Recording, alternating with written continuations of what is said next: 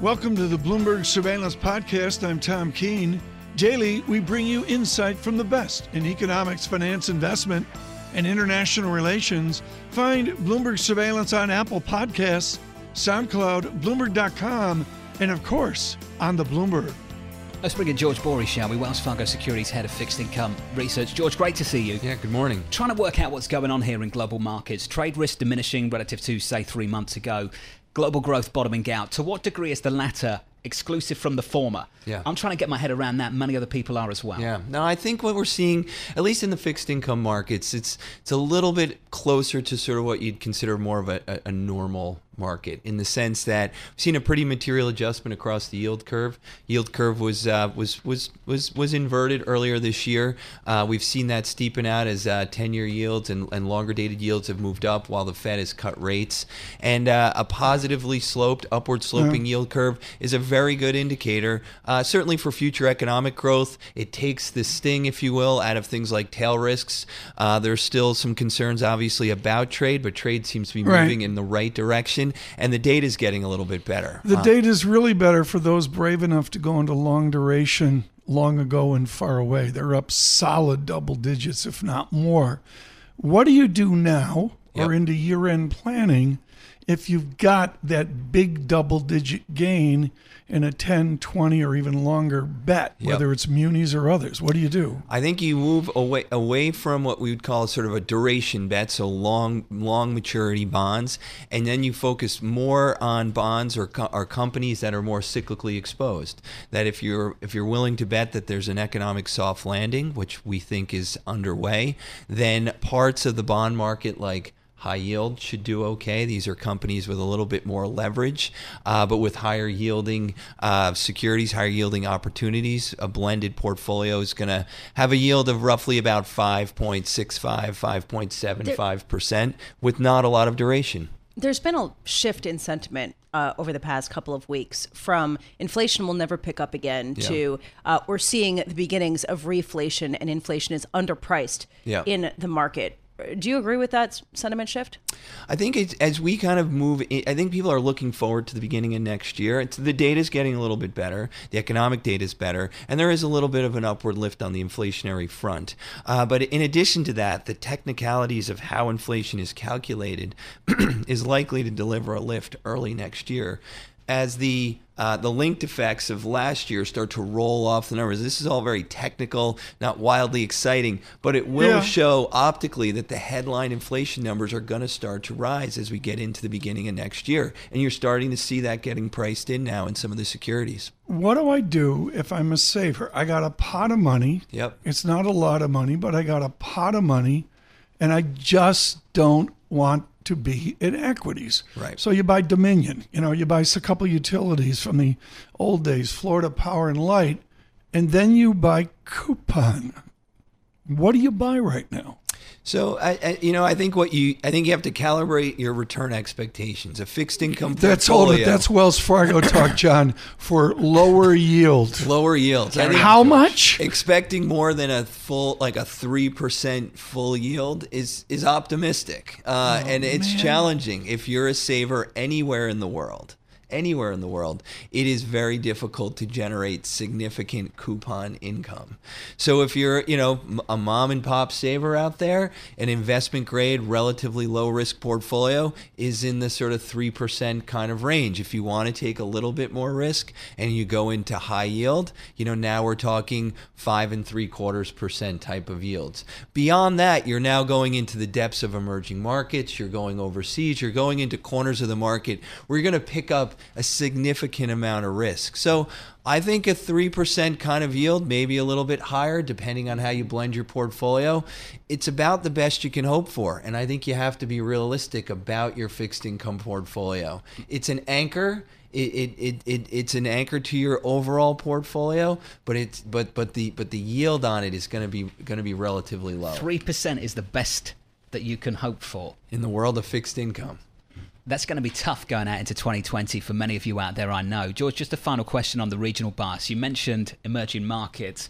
Many people thinking about that high beta trade Yeah. to the trade story. I want to buy the foreign assets, Europe, even though fixed income has rallied really hard over Yeah. the last couple of years. I'm thinking more about emerging markets. What's your advice to those people? So on the emerging markets front, I think you have to tread cautiously, especially as it relates to fixed income. You've mentioned a few earlier, and I think you're going to talk about it later in the show. You know, there are a variety of meaningful geopolitical issues uh, around the world, which maybe makes emerging markets look optically cheap, but they're cheap for a reason. You have a lot of political unrest in different parts of the market. The thing we would look for is, um, you know, if, if the dollar is, is getting stronger, uh, that sometimes kind of can weigh a little bit on on EM. We'd sort of take an up in quality type of trade for for EM. That's going to have a yield sort of roughly equivalent to high yield, so you can use it as a diversification, but not a real sort of material yield pickup. So we would use EM as a more selective uh, selective type of, of, of allocation for a fixed income portfolio. George Bory, thank you. Big week ahead for you. We appreciate your time this morning. Thank George you. Bory, there, Wells Fargo Securities Head of Fixed Income Research.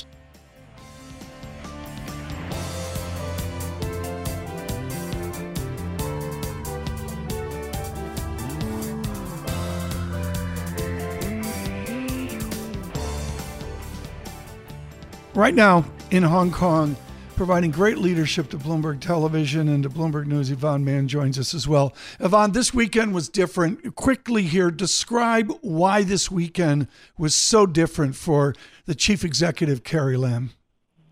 Well, Tom, this the, the protests right now have reached another level here after the death of a student last week. Uh, this man uh, was a 22 year old student, a university student who fell off a car park near uh, during a demonstration where police used tear gas to disperse a crowd, and that is what sparked the violence over the weekend and what has uh, really transpired Yeah. here this evening. Riot police right now are still in the streets, uh, territory wide, uh, trying to stop these protesters, but we haven't seen any kind of Right. end in sight at this point. And and more violence here this morning. Those two incidents of of a man that was.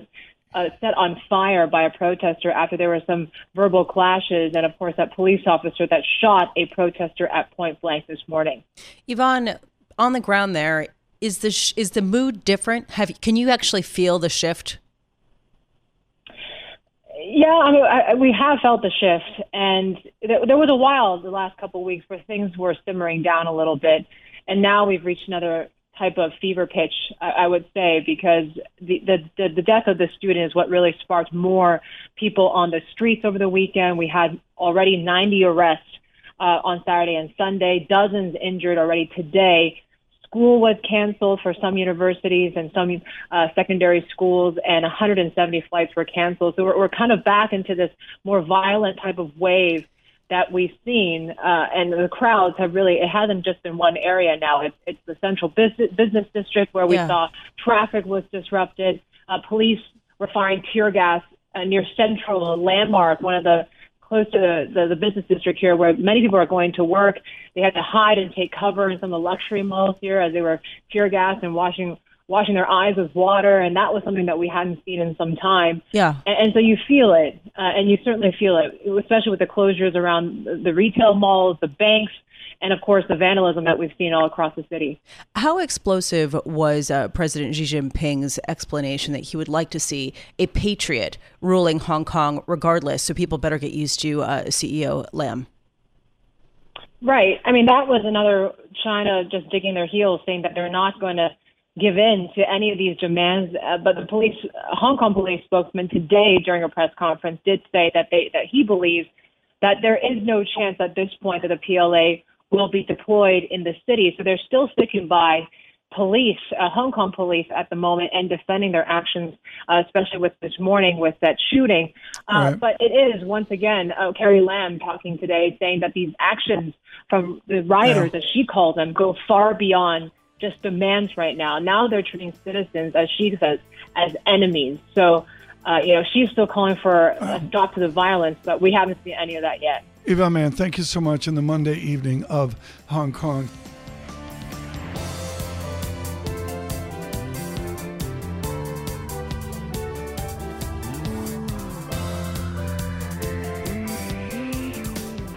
With us here in the studio, I'm pleased to say, is Saira Malik, Nuveen Global Equity CIO. Good morning to you, Saira. Good morning. Within the equity market, at all time highs, there is this rotation that many people are focused on to cyclicals from defensives to value from growth. Your thoughts on what is underpinning that move and where it's heading in the months to come? So, a couple of things on value, which we think can lead for the next couple of quarters. So, first of all, this rally in value and cyclicals that we've seen has been about the strongest that's happened since late 2016, which is when the election occurred. And also, it's been less fits and starts and more sustainable. So, we do think it has legs. Basically, what we've seen is the economy is less bad than we thought, earnings came in better than expected. We're seeing some progress on tariffs, but definitely that's in kind of fits and starts itself. All of that should lead to value continuing to be the leader in the market for a quarter or two. But after that, earnings growth, low to mid single digits next year, we probably will go back to this quality growth kind of environment. Less bad sound like the conditions to generate a squeeze, not a sustainable rally, not a sustainable rotation. Is that essentially what you're communicating to clients? Yeah, I'm seeing more of a reversion to the mean. Value's been undervalued for a while, and we think it'll go back to the mean, but then after that, not trade at a premium because what you need in place for value to really work is strong earnings growth and a stronger economy, which we're not going to see that going forward. Earlier, earlier this morning, Tom Keene made a really good point that five stocks account for 17% of the S&P 500. Those stocks are tech. What will drive tech further up at this point? I think that's going to be challenging. The old world of where investors, you know, what we saw this narrow market for most of this cycle of the past decade was investors were willing to pay pretty high premiums for these high structural growth companies. We think it's going to be more of a GARP environment, growth at a reasonable price. People won't pay these premiums for these tech companies. So does that mean uh, that another sector will get leadership here, or that we'll just sort of uh, not see very much uh, by way of gains here? We think that other sectors will get leadership, like qu- quality growth with more defensive characteristics that are less dependent on the economy, but people are going to be careful about how much they pay for that growth. So you could see pockets of healthcare where pipelines are strong, uh, payments companies with a good tailwind on global payments, areas such as that. The the acclaim of Nuveen over decades is you knew what you owned. That was the whole Nuveen racket way back. Instead of buying a mutual fund, you bought a fixed portfolio of bonds, and it was a great and beautiful thing, particularly when price down, yield up. Now you're in the equity area of it, but I'm fascinated how Nuveen is structured to protect people when we finally normalize. There's a belief out there somewhere in the future we'll get somewhat higher rates. Somewhere in the future we may actually get a correction. Heaven forbid a bear market. How does Nuveen protect against that like you did a zillion years ago? Well, we think of Nuveen today, it's uh, a, a lot different than it used to be. It's a trillion dollar asset manager, multi asset class firm, offerings across publics and private. So we can provide any kind of solution for investors. The equity business is a 300 billion assets yeah. under management business, deep specialists. We've been doing it for 65 years in right. domestic equities.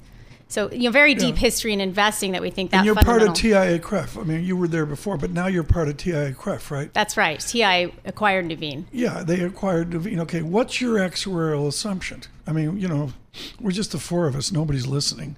Uh, but what you know, what's your actuarial assumption you're working with right now with all the heritage of Nuveen's bond view? I mean, you know, I'm on the equity side, so I know, but I still got to have an actuarial assumption. What is it?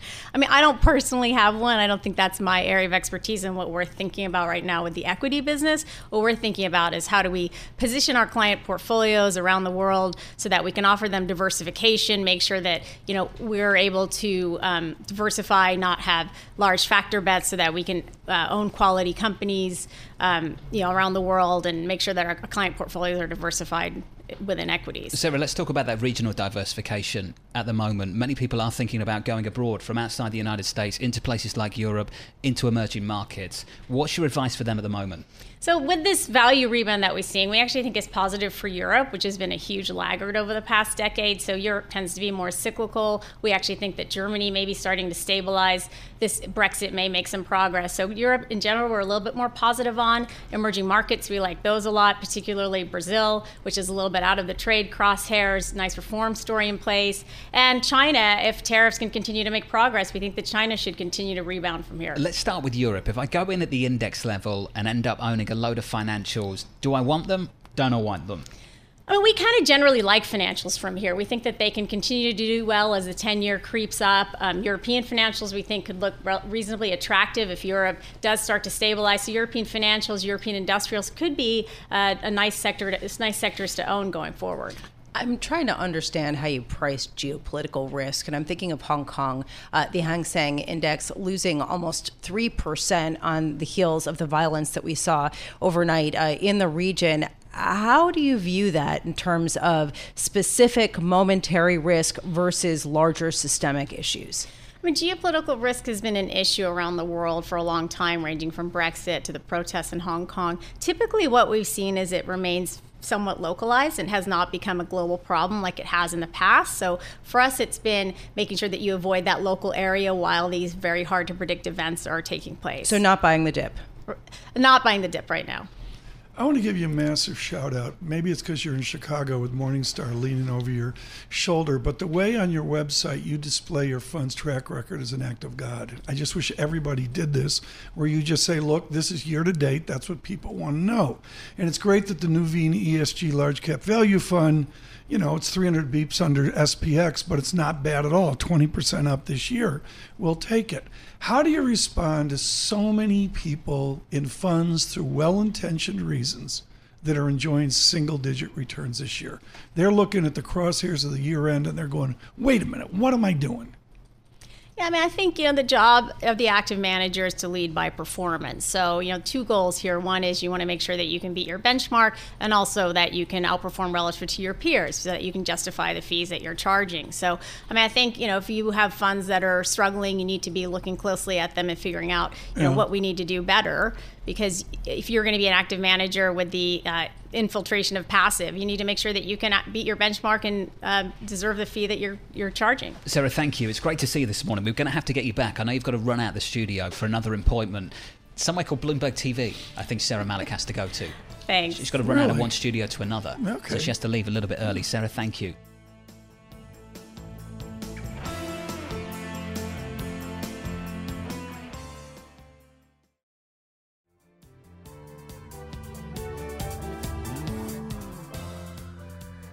John, let's get right to it with our guest because this is like a road show. You got your rubber chicken, and you're all set up here right now for your road show for the Saudi Arabian Oil Company. Are they doing it at the and Ritz? You're doing it at the Ritz with Stephen Schork, who's going to stand up and tell them what oil's going to be. From the Schork Report, with the most insanely hyper detailed view of American hydrocarbons, Stephen Schork, and we're thrilled he's on. It's been way too long, Stephen. Um, good morning. Can you tell Aramco that they need to settle on $50 oil or $60 oil? Which way is that going to cut? Uh, I think at this point, Tom, with what we're seeing in the market with regard to economic growth, demand decay going out into the future, that lower for longer uh, would certainly be the mantra. I think even at that $60 range, I think that is uh, clearly excuse me, a, a, a realistic range. Uh, but for all intents and purposes, it right. is well below what Aramco is planning on and what it's trying to sell its investors on. So I think that uh, there's a good degree of hopium that um, that Saudi Aramco is hoping the market is smoking on, on this idea that, that, we'll see uh, higher prices. Is that what the New York Giants had this weekend? Hopium? Yeah, oh my what goodness. What was the score? Yeah. That's hopium. Yeah. Are, you, are you going to rub that in a little bit? Yeah, yeah I'm waiting for my heart. Let it linger. Email. Please continue. $1.5 trillion valuation potentially would yield a 5% dividend yield based on an initial $75 billion dividend. Stephen, does that get it done versus the oil majors in Europe, in the United States? 5%? Uh, five percent. I think I, am highly skeptical uh, on that on that on that percentage and on the assumptions going into that that percentage. Uh, we're we're dealing with a market that's uh, undergoing a tectonic shift yeah. with regard to future prospects of but, growth. Well, Steve, what's so important here is you are the king of calculating the flows, the first second derivative of all these barrels. Do we have any clue what Saudi Aramco has? Do we have any understanding of the underlying assets or their Schorkian derivatives? Uh, yes, no, uh, n- not that we can we can tell uh, um, you know, ascertain with any sort of significant confidence. Uh, it's almost uh, similar, akin to the economic numbers uh, that we get out of China. You just have to kind of go along and, and trust the process and and hope the oil is there. We certainly have have a, a mechanism in the market of a balancing act in looking at the spread markets, but but certainly I think there is a degree of skepticism. But that said, Tom, uh, I, I think this is a demand size, sized market rather than supply side. Uh, we just had, or yeah. the Iranians just announced a 50 billion barrel discovery uh, of, of new oil. And when we consider that uh, this market demand decay uh, or demand peaking within the next 20 years, uh, really, you know, the question is how long can demand last rather than how much supply is still on the ground? Yeah, demand peaking uh, in the next 20 years. One of the potential details uh, in the 600 page share sale prospectus that was released on Saturday, giving more insight into Aramco's financials, which is unusual. It was a reversal in course for them, uh, having denied that in the past as being a possibility. Also, though, revealing a sharp drop in profit related to the attacks on its facilities in September. How big of a concern was that for you? Uh, well, certainly, I think that it is with with, any uh, uh of uh, that region. When you have a one one source that is your primary source of income, whether it is for Iraq, Iran, Saudi Arabia, so forth, uh, when you see that kind of vulnerability in the supply chain uh, and the prospects of the the younger generation of people around the world and their view on fossil fuels, it's not positive.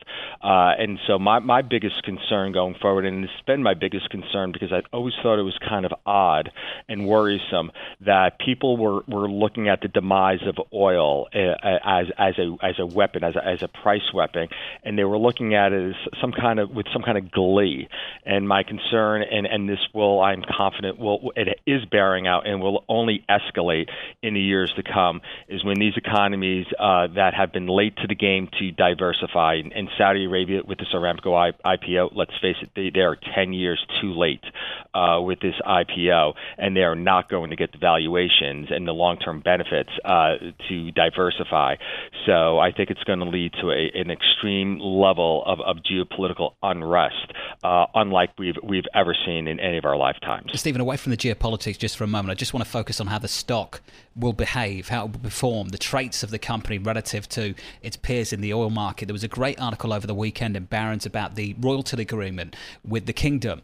The royalty agreement with the kingdom is highly progressive, and I just wonder to what degree that will make it more or less sensitive to the oil price, just in terms of the equity performance.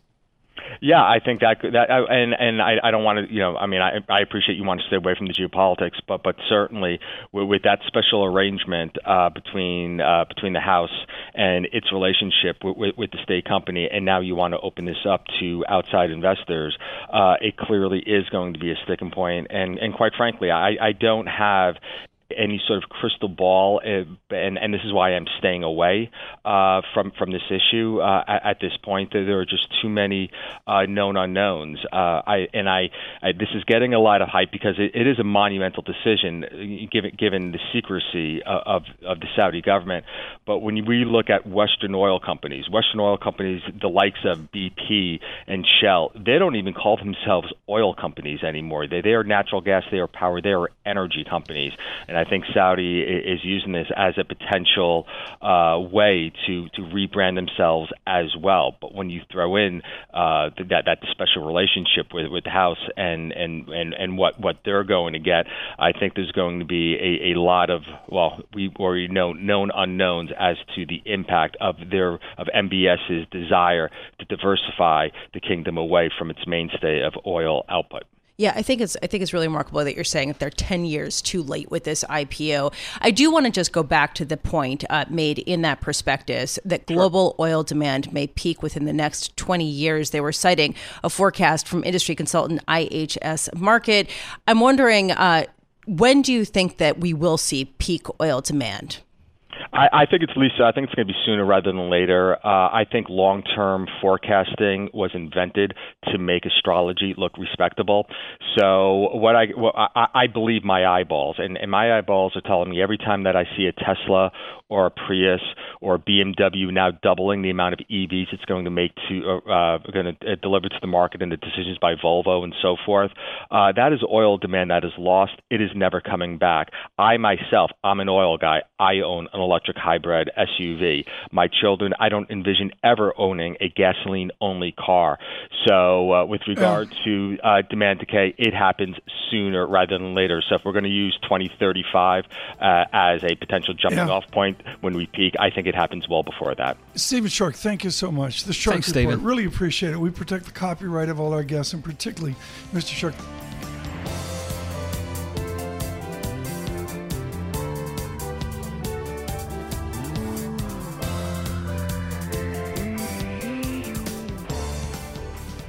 This is a joy to have on right now Lakshman Achuthan, who is with the Economic Cycle Research Institute. This is a venerable approach to thinking about our economy back into the 30s, and a gentleman by the name of Geoffrey Moore, which centers around ECRI, economic cycles, and that, and also the structural changes of the American economy.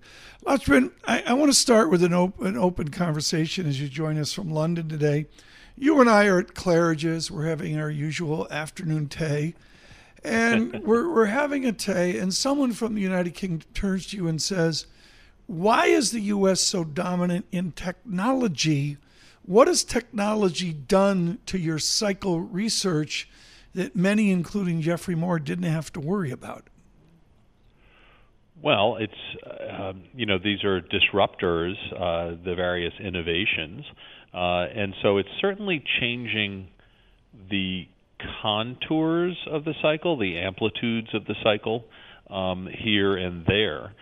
But um, as long as we and, and by the way, when we do cycle research, we're not talking about the last decade or the last couple of decades. We're talking about the last couple of centuries. Yeah. During which there's been a lot of technological change. Right. You know, um, air invention of the bow tie. yeah, you know. you know these the invention of the bow, all of these things, and so what you find is that as you have large new innovations, disruptive innovations, um, they can change the contours of the cycle. They can um, eventually lead to hopefully some productivity growth, some boost in productivity growth.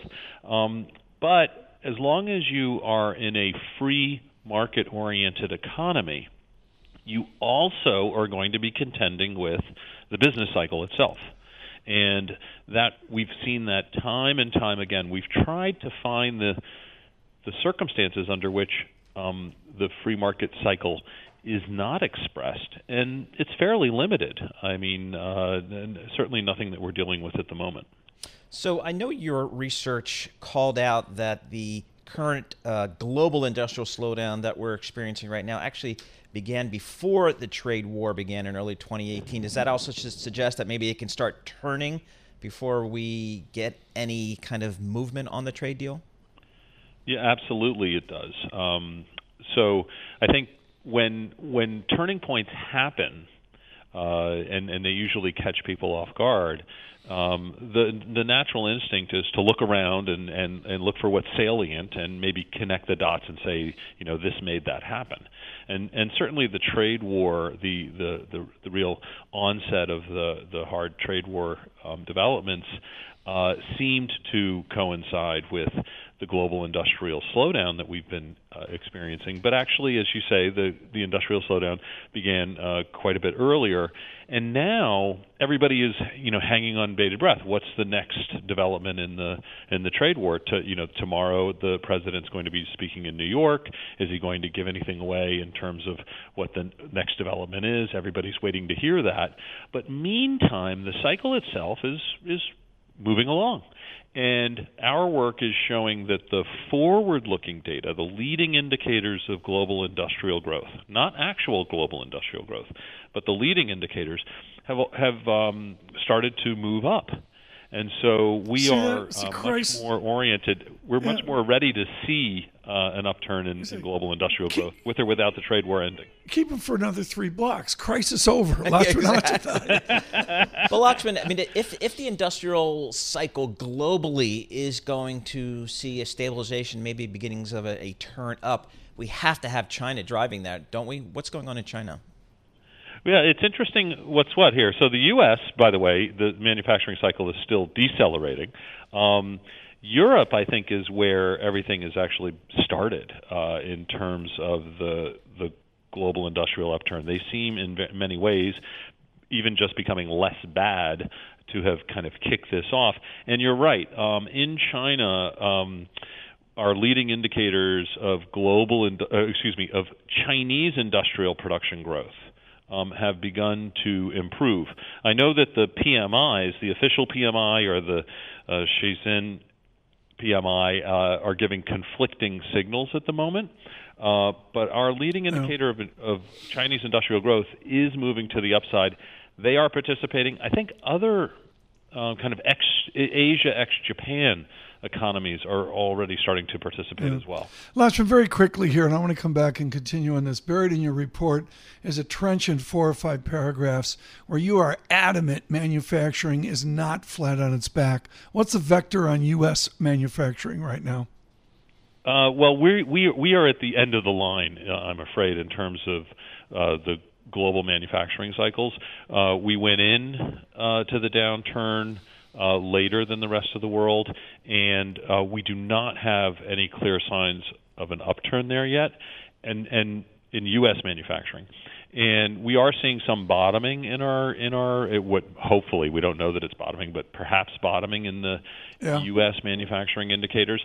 The problem, the fly in the ointment in the United States, is the um, em- employment cycle, the job cycle that is still cycling down, and I think it's still happening in manufacturing. It gets a little difficult to read with the yeah. GM strike, um, but it's it's there, and that's worrisome. This has been wonderful, Lakshman. Thank you so much. Lakshman Achuthan with us with the Economic Cycle Research Institute uh, from London uh, today. Thanks for listening to the Bloomberg Surveillance Podcast. Subscribe and listen to interviews on Apple Podcasts, SoundCloud, or whichever podcast platform you prefer. I'm on Twitter at Tom Keene. Before the podcast, you can always catch us worldwide on Bloomberg Radio.